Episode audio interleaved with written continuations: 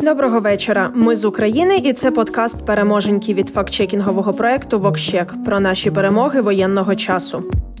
З'ясувалось, що російська ракета, яка вчора влучила в екотуалет біля Гуляйполя у Запорізькій області, коштує двісті тридцять тисяч доларів. Тобто Росія буквально спустила в туалет кошти, яких би вистачило, скажімо, на кілька десятків дороговартісних препаратів для онкохворих. Але за логікою Росії краще вбивати, ніж рятувати життя. Це ми вже давно зрозуміли. От тільки не зрозуміло, що вони хотіли сказати ракетою в туалеті. Тим часом російські солдати відмовляють йти у наступ і саботують накази керівництва. Деякі з їхніх підрозділів уже на грані бунту. Про це свідчать численні перехоплення ес бе у. В одній з розмов відказник із Краснодарського краю каже, що йому набридло «сидеть, смотреть, як по нам лупять, а ми в ответ нічого не можемо зробити». Скаржиться, що про його підрозділ складають легенди, як про смертний полк, тож більше не хоче бути фаршем. Зрештою, дев'яносто відсотків його колег також відмовилися йти у новий наступ. Нас со ста п'ятдесяти чоловік сто тридцять таких, як я. А після того, як полковнику не вдалося переконати їх піти в атаку, до них привезли священника. Але на пропозицію відказників очолити колону, що йде на передову, відмовилися і полковник, і церковник. Тож солдати спокійно плюнув їм під ноги, пішли. Командування на саботаж не реагує, бо «сейчас он на нашого биканьот, того перемкнет, в ногу шмальнет».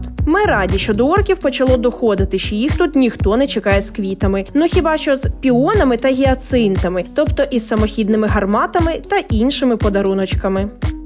Ще ми радіємо новим втратам окупантів. На Луганщині українські захисники збили ворожий літак та знищили склад з боєкомплектом. Загалом за десяте квітня протиповітряною обороною повітряних сил та сухопутних військ Збройних сил України було знищено одинадцять повітряних цілей російських окупантів. Загалом вже дев'ятнадцять з половиною тисяч орків відправились горіти у пеклі.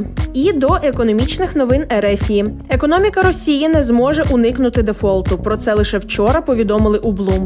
Право в тому, що Мінфін США призупинив виплати доларових боргів з рахунків Росії в банках США, посиливши обмеження щодо країни. Після цього Росія порушила умови щодо двох випусків облігацій, заплативши інвесторам рублями замість доларів. І це ще більше наблизило Росію до дефолту. А вже сьогодні ми дізналися, що Росія оголосила дефолт за своїм зовнішнім боргом. Це підтвердили в адміністрації Байдена та сі ен ен з посиланням на агентство Standard енд Poor's. Також дефолт за єврооблігаціями вже допустили російські железні дороги. Російський виробник алмазів Алроса теж не може виплатити купон за євробондами через санкції. До речі, раніше рейтингове агентство Fitch Ratings прогнозувало, що через війну в Україні російська економіка зазнає значно більших втрат, аніж через дефолт у тисяча дев'ятсот дев'яносто восьмому році.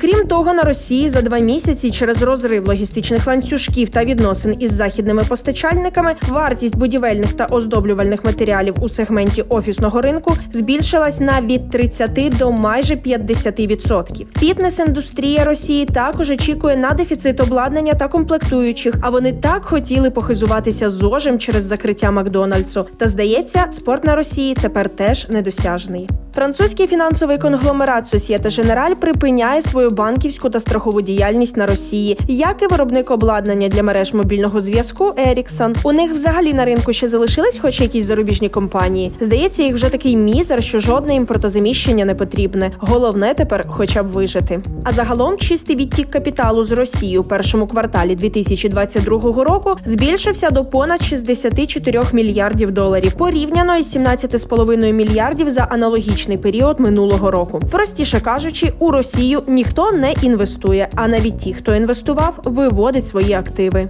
У світі росіян ніде не чекають. Хорватія заявила про видворення двадцяти чотирьох співробітників російського посольства, тобто російських шпигунів, і пояснила своє рішення жорстокою агресією Росії проти України.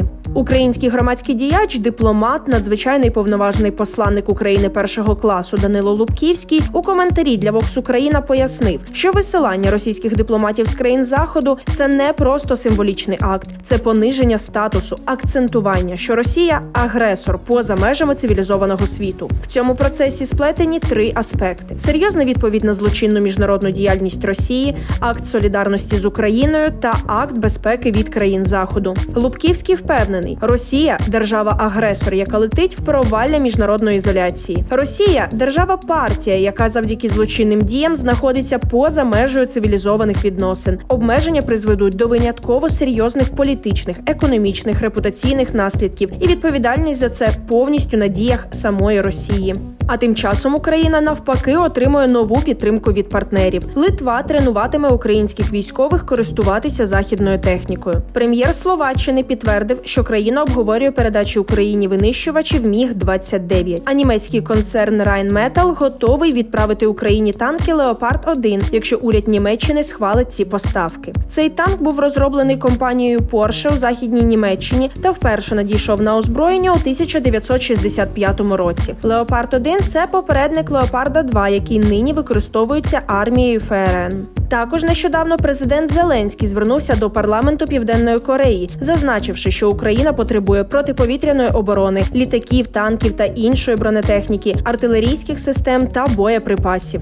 Закінчуємо на важливій ноті. Сьогодні Росія вкотре намагалася деморалізувати нас і довести, що Маріуполь ось-ось здадуть, і місто буде повністю окуповане. Це брехня. Захисники Маріуполя з полку Азов продовжують утримувати місто та звертаються до всіх у світі виходити на площі міст у підтримку України. Тож із вірою у всіх захисників України бажаємо тихої і спокійної ночі. Почуємось!